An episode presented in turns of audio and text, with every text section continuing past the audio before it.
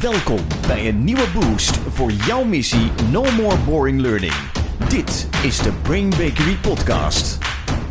Heerlijk dat je weer luistert. Ik ben hier met Sjane. Ha, Jan-Peter. In deze podcast gaan wij het hebben over een onderwerp dat zo belangrijk is. Ja. Dat echt nu ook zo belangrijk is. En dat is het onderwerp purpose. Ja. Maar nu kan ik me voorstellen dat je als luisteraar, als je het woord purpose hoort, dat je aan de ene kant denkt, oeh, interessant, maar dat je misschien ook wel denkt, oh, is dat niet een onderwerp waar al zoveel over gezegd is dat platgetreden is? Maar wat blijkt, het is nu belangrijker dan ooit om het in je organisatie, intern of met je medewerkers, over purpose te hebben. Ja. En dat gaan we onderbouwen in deze podcast. Mm-hmm. Je weet als geen ander waarom het nu belangrijk is. Sterker nog, na deze podcast ga je geen leeractiviteit of interventie meer organiseren waarin het niet gaat over purpose. Ja, niet misschien op de voorgrond, maar je bent er wel mee bezig, juist, want je kunt het niet vermijden. Ja. We hebben ook 5 categorieën voor je met de benefits ervan, van waarom is het heel slim om dit te doen? Wat levert het op? En een aantal daarvan, daar ben ik echt eigenlijk nog steeds van in shock. Die hebben we echt 3-dubbel geresearched of het wel klopte. En het is gewoon waar. Ja.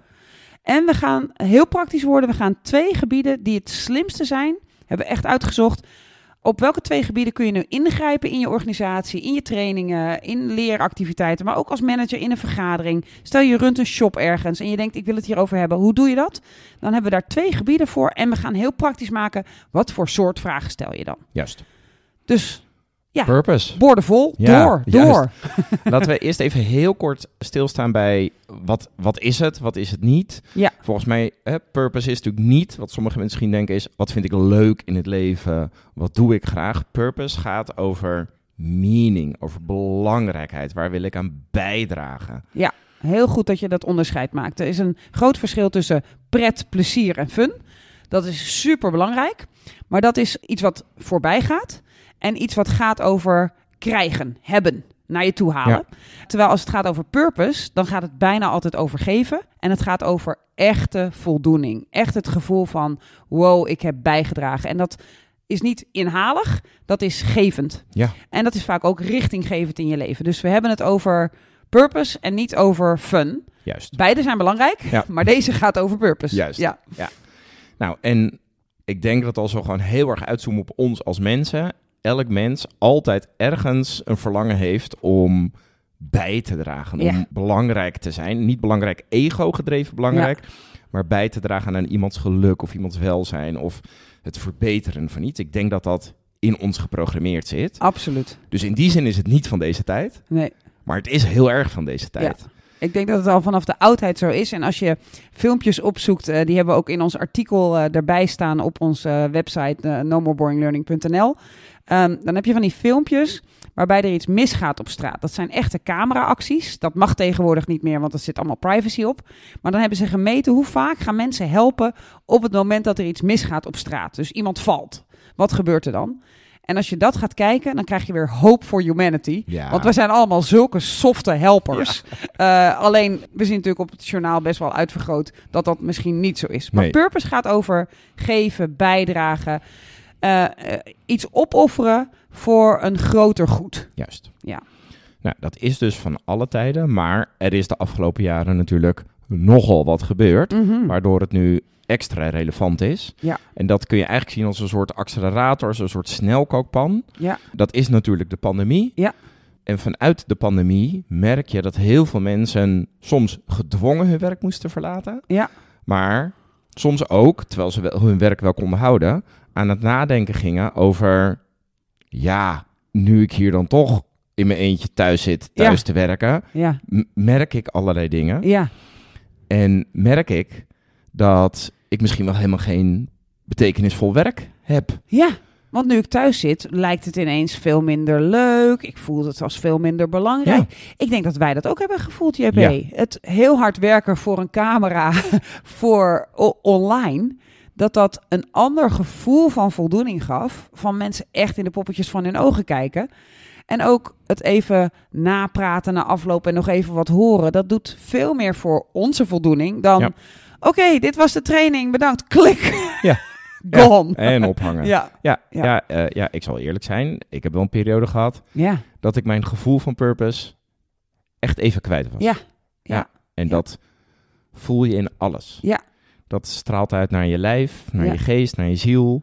Dus daarin merk je dat wij mensen echt gemaakt zijn om bij te dragen. Zo vertaal ik het dan maar. Ja, om belangrijke dingen te doen. Ja. Ja, Viktor Frankl zei het al, mens search for meaning. Ieder mens wil dat. Of je het nou heel erg verborgen is onder een cynisch laagje, onder allerlei narigheid, onder een soort kribbigheid. Ieder mens heeft ergens dat verlangen. En het kan afstompen in de loop der jaren. Maar het is nu extra belangrijk. Want waarom is het juist nu extra belangrijk, behalve de pandemie? Nou, er zijn eigenlijk 4 redenen waarom het juist nu zo belangrijk is. En de eerste van die 4 redenen hebben we net al aangestipt. Dat is natuurlijk de pandemie. Ja.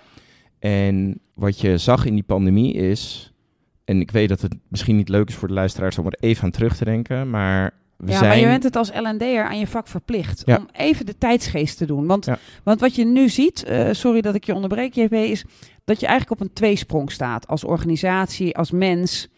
En de tweesprong is ofwel I go back to normal en ik doe echt alsof er niets gebeurd is en laten we allemaal ons bek houden en gaan gewoon weer door. Of je erkent, wow, wij zijn echt in shock geweest met z'n allen.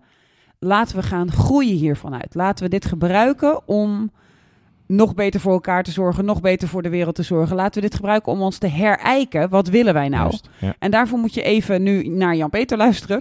Om even terug te gaan naar een plek waar je niet heen wil, namelijk midden in de panini. Ja, want mensen, als je terugdenkt aan ergens in 2020, dan werd het op een gegeven moment bijna normaal, wat natuurlijk absoluut niet normaal is, dat wij altijd op een vast tijdstip op de dag een bericht kregen hoeveel mensen zijn er de afgelopen 24 uur overleden aan dat virus. Ja.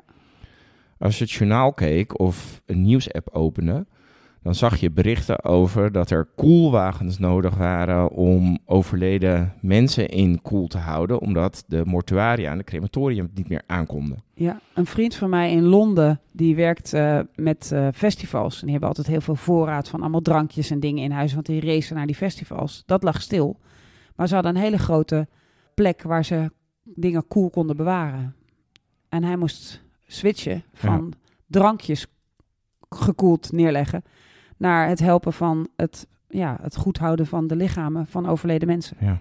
Er waren mensen die moesten afscheid nemen van hun vrienden en geliefden via een iPad. Ja. Er zijn mensen, heel veel mensen op aarde gestorven zonder dat hun geliefden hun vasthielden. Motherfucker. Ik moet bijvoorbeeld denken aan dat je op een gegeven moment de beelden zag van al die witte vlaggetjes op de Washington Mall. Ja. Een eindeloze zee aan witte vlaggetjes die allemaal stonden voor 1 overleden iemand. Ja. Een beeld dat ik nog heb is Queen Elizabeth, die in haar eentje moest zitten bij de uitvaart van haar man, omdat er niemand in de buurt mocht komen. Ja. Nou, dat zijn dan beelden die natuurlijk gaan over anderen, maar allemaal hebben we deze emoties ervaren in wat voor vorm dan ook. De monumentjes in de straten in Brabant, voor ieder huis waar iemand was overleden. Ja. Het is vreselijk heftig geweest. Ja. En door deze echte diepe crisis waar we met z'n allen door zijn gegaan, of je nou zelf iemand verloren hebt of niet, we zijn eigenlijk met z'n allen in rouw geweest. Als wereld. Ja, we zijn verdrietig geweest, we zijn bang geweest, we zijn in paniek geweest. Ja. We hebben elkaar proberen gerust te stellen en dat lukte dan weer niet. We zijn allemaal futloos geweest omdat we dachten het is voorbij en toen was het toch weer niet voorbij. Toen moest ik in therapie, dat was echt vreselijk. Ja. Dus we kregen klap op klap, het duurde maar voort en het was eng en verdrietig. We zijn in rouw geweest en wij mensen willen, nadat we een enorm verdriet hebben meegemaakt, willen uiteindelijk, dat kan heel lang duren, ook wel weer een soort betekenis geven aan hoe kan ik dit nou een plek geven in mijn leven dat het niet alleen maar verdriet en ellende is, maar dat het ook nog iets waardevols of iets betekenisvols is. Ja. En daardoor zijn we dus met z'n allen massaal op zoek naar wat wil ik in het leven en hoe kan ik het leven waardevol maken en dus ook mijn werk. Ja, en dat is een van de onderliggende veroorzakers van de Great Resignation. Juist. Doordat we ons zijn eigenlijk gaan herijken. En we dachten allemaal heel normaal, bandwagon bias. Ja, na school ga je dan werken en dan ga je werken en dan is het leven leuk. Ineens hebben we allemaal een grote periode van rouw gehad. Hoe dichtbij die ook kwam. En denken we, ja, maar wacht even, waar leef ik dan voor? Ja. Dus juist nu is het superbelangrijk dat wij als L&D'ers, als onze organisatie zegt, back to normal, hou je bek, we hebben het er niet meer over, dat we zeggen, ho, ho, laten we dit moment nou juist gebruiken om ons heraf te vragen, waar doen we het allemaal voor? Ja. Hoe leuk is het? De andere reden waarom het juist nu zo relevant is, heeft al te maken met de pandemie, maar is niet de pandemie zelf, we stipten hem net ook al aan, is dat bijvoorbeeld doordat je heel erg thuis moest werken, je normale dagelijkse routines verbroken werden. Ja.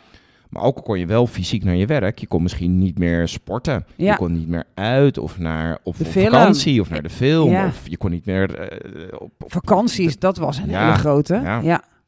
Dus als je routines verbroken worden, dat is volgens mij altijd zo, dan voel je op een gegeven moment ook een soort van de vrijheid om te denken, oké, maar als ik niet meer in mijn routine zit, dan kan ik op zoek naar iets anders. Precies. En dat kun je heel praktisch zien, maar dat leidt natuurlijk weer tot de zoektocht naar, oké, dus ik kan nu ook eens nadenken over wat wil ik eigenlijk in het leven. Welke routines vind ik eigenlijk leuk? Welke nieuwe zou ik uit willen vinden? Ja. Naar welke verlang ik nu het meest terug? Welke blijk ik eigenlijk als routine te kunnen missen als kiespijn? Zoveel mensen die bleken een veel sterkere relatie te hebben met de sportschool toen de sportscholen dicht moesten, dan ze eigenlijk dachten. Want ze dachten, ik ga er altijd maar heen, want dat moet nou eenmaal voor mijn lichaam, want anders word ik te dik. Maar ineens bleek daar heel veel joy vandaan te komen. Dus iedereen is eigenlijk, naar aanleiding van de doorbreking van de routines, gaan herijken, welke routines wil ik? Wat wil ik dan? Ja. Nou, dan hebben we ook nog als reden waarom het nu zo belangrijk is dat door deze eerdere twee dingen veel mensen last kregen van vermoeidheid, uitputtings en misschien zelfs al burn-out-achtige verschijnselen. Ja. Waar, dat merk je natuurlijk aan, lusteloosheid. Waar doe ik het toch allemaal voor? Weinig energie. Ja. En dat is vreselijk om in te zitten. Ja. En het leidt uiteindelijk, als het je lukt om weer een beetje vooruit te kijken, ook weer naar de conclusie, waar doe ik het dan allemaal voor? En was ik tevreden? Dus ook dat is echt zo'n herijk oorzaak geweest. Ja. Ja, dus de eerste, de pandemie met al het verdriet en alle waanzinnige dingen waarvan we nooit dachten dat het de hele wereld kon overkomen, maar misschien wel in een ver land, maar nooit bij ons. En ineens zaten we er allemaal in. Dat verdriet, daaruit willen we betekenis geven. Als tweede, al onze routines waren weg. Ja, dus welke wil ik dan nu terug? Ja. En als derde hebben we het gros van de mensen, misschien een paar eindselgangers die het wel lekker vonden dat nu allemaal gewoon, dat ze ook echt niet meer naar kantoor hoefden. Maar bijna iedereen heeft verdriet, lusteloosheid, depressie, burn-out, dat soort klachten ervaren, waardoor je ook weer gaat denken, waar doe ik het allemaal voor? Ja. 3 redenen. Is er nog een vierde? Er is nog een vierde, die is wel gelukkig iets optimistischer. Ja. En dat is dat in het algemeen mensen, als wij iets traumatisch of heel dramatisch ervaren, dat de meeste mensen uiteindelijk, als ze daar weer uitkomen, dat zien als een kans op groei. Ja. Op leren. En dat raakt natuurlijk net aan wat jij even, toen je mij heel goed onderbrak, zei, welke kant kies je nu als organisatie? Ja. Ga je terug naar normaal? Of ga je een soort herijken en ga je kijken, hoe kunnen we groeien? Niet omzetgericht groeien, maar hoe kunnen we leren en groeien? En het beter doen. En dat is even los van de pandemie, gewoon in het algemeen in het leven, is dat iets dat gebeurt bij heel veel mensen.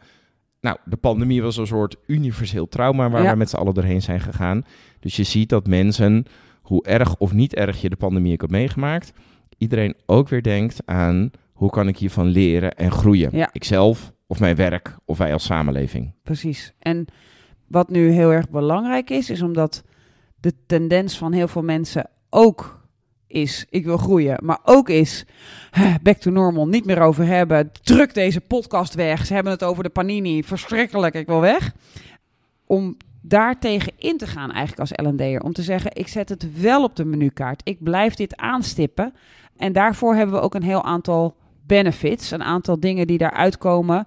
Als je die goed voor je houdt, voor het snotje, dat je juist wel op dat onderwerp afgaat waarvan sommigen denken, dat ligt achter ons, we willen door. Dat je hem toch terughaalt. Ja. Dus laten we daar eens induiken. Ja, we gaan naar de voordelen. Ja, er zijn 5 categorieën in.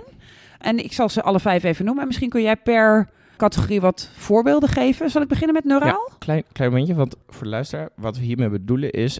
Het heeft dus voordelen om ervoor te zorgen dat je als organisatie vanuit een purpose leeft en werkt. En dat je je mensen, je medewerkers in je organisatie helpt om het gevoel van purpose te hebben. Ja. Daar zitten deze voordelen aan vast. Precies. Niet alleen maar een keer een gesprekje hebben over purpose. Nee, en je kan het ook nog wel breder trekken dan een organisatie. Dus natuurlijk praten wij tegen heel veel mensen die in organisaties werken. Maar als we tegen jou praten als luisteraar en jij denkt... wat kan ik met dat purpose? Daarvoor zijn ook die benefits. Ja, hè? Dus op het moment dat iemand met purpose, met betekenis leeft... wil dienen, wil bijdragen aan die grote zaak... en ook het gevoel heeft, dat lukt mij ook, dat ben ik aan het doen... dan is de allergrootste, mooiste... dan is die zit in het brein. Ja. Neuraal gezien heb je er ongelooflijk voordelen van. JP, kom er eens in. Ja, dus de eerste categorie zijn de neurale voordelen. En daarvan, als je dus leeft vanuit purpose, heb je, let op, 50% minder risico op dementie. Het blijft stil. Ja. Dat is ongelooflijk. We weten niet waarom, we snappen niet waarom.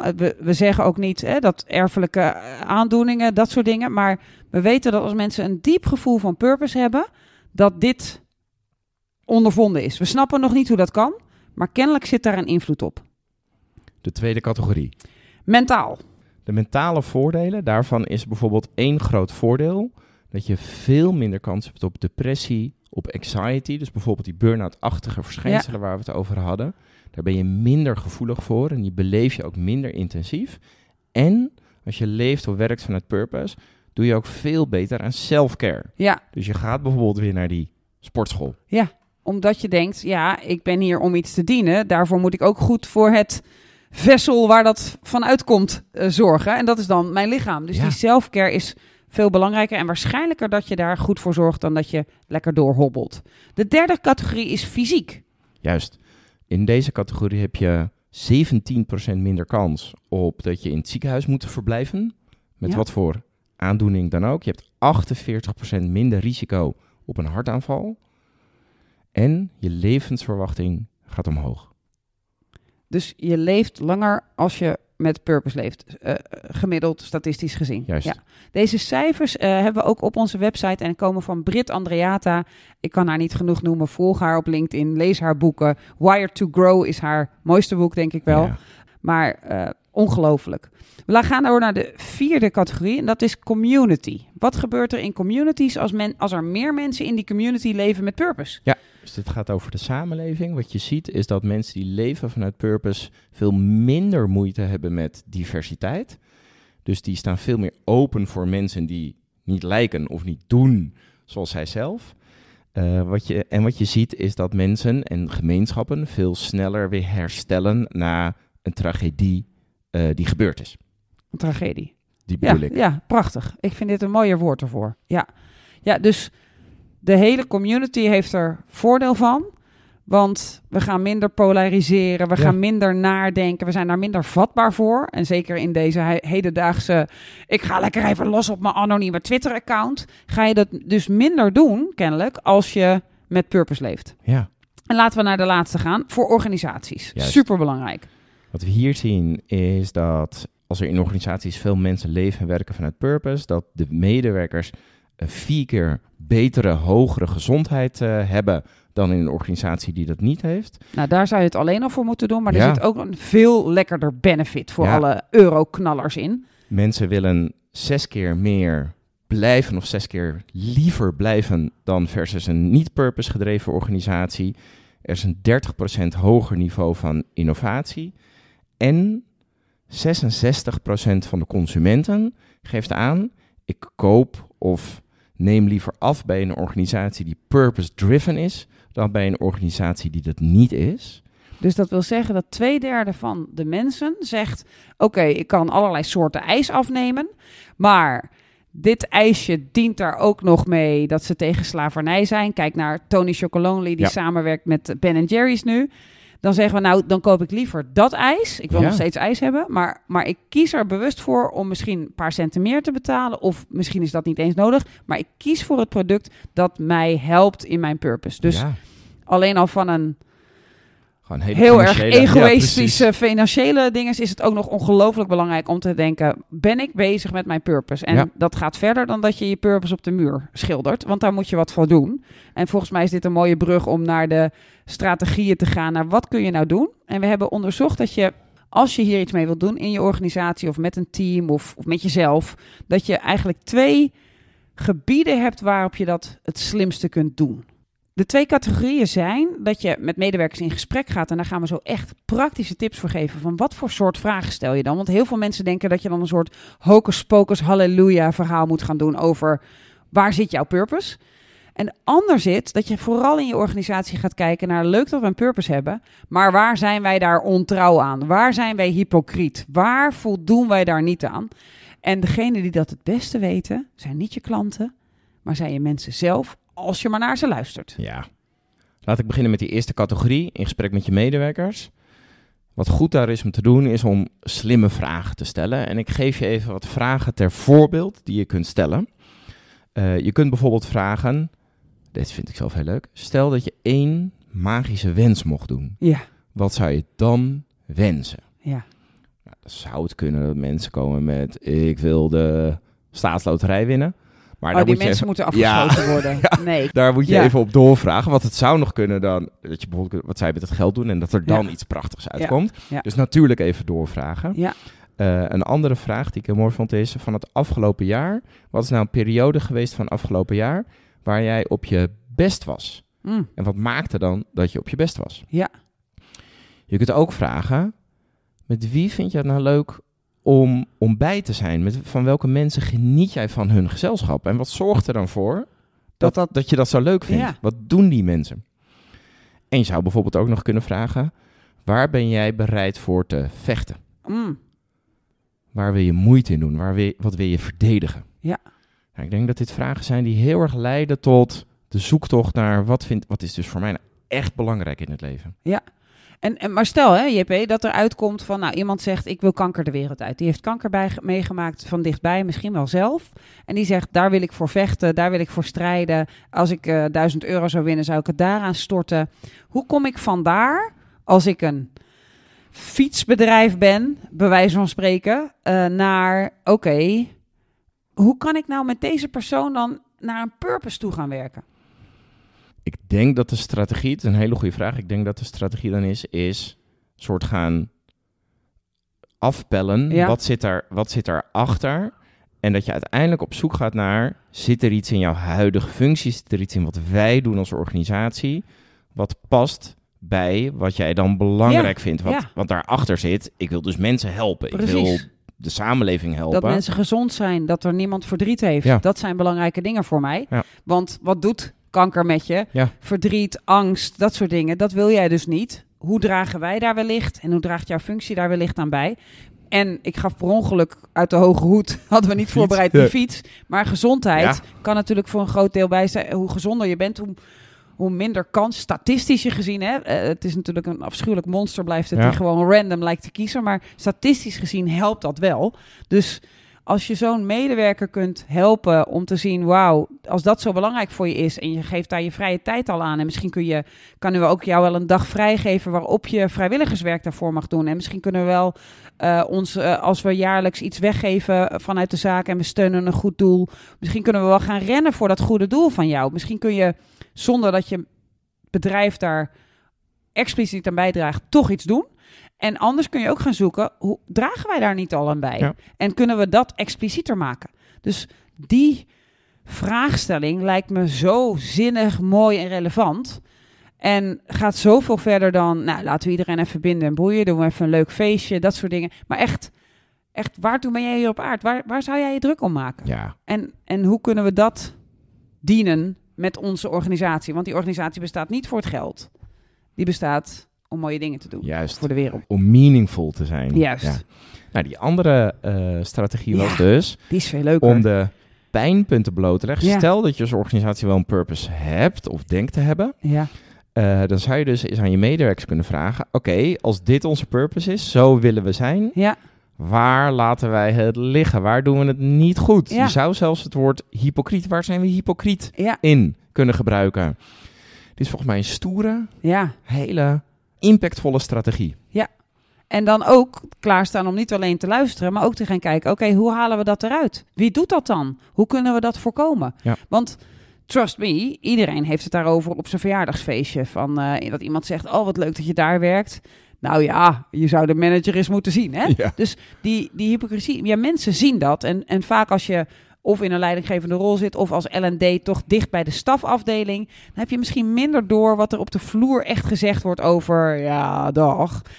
Ik weet nog van een organisatie waar ik was, kreeg ik een rondleiding waar ze met dartpijltjes op een bepaalde foto van een bepaalde award die het bedrijf ieder jaar won, zaten te gooien.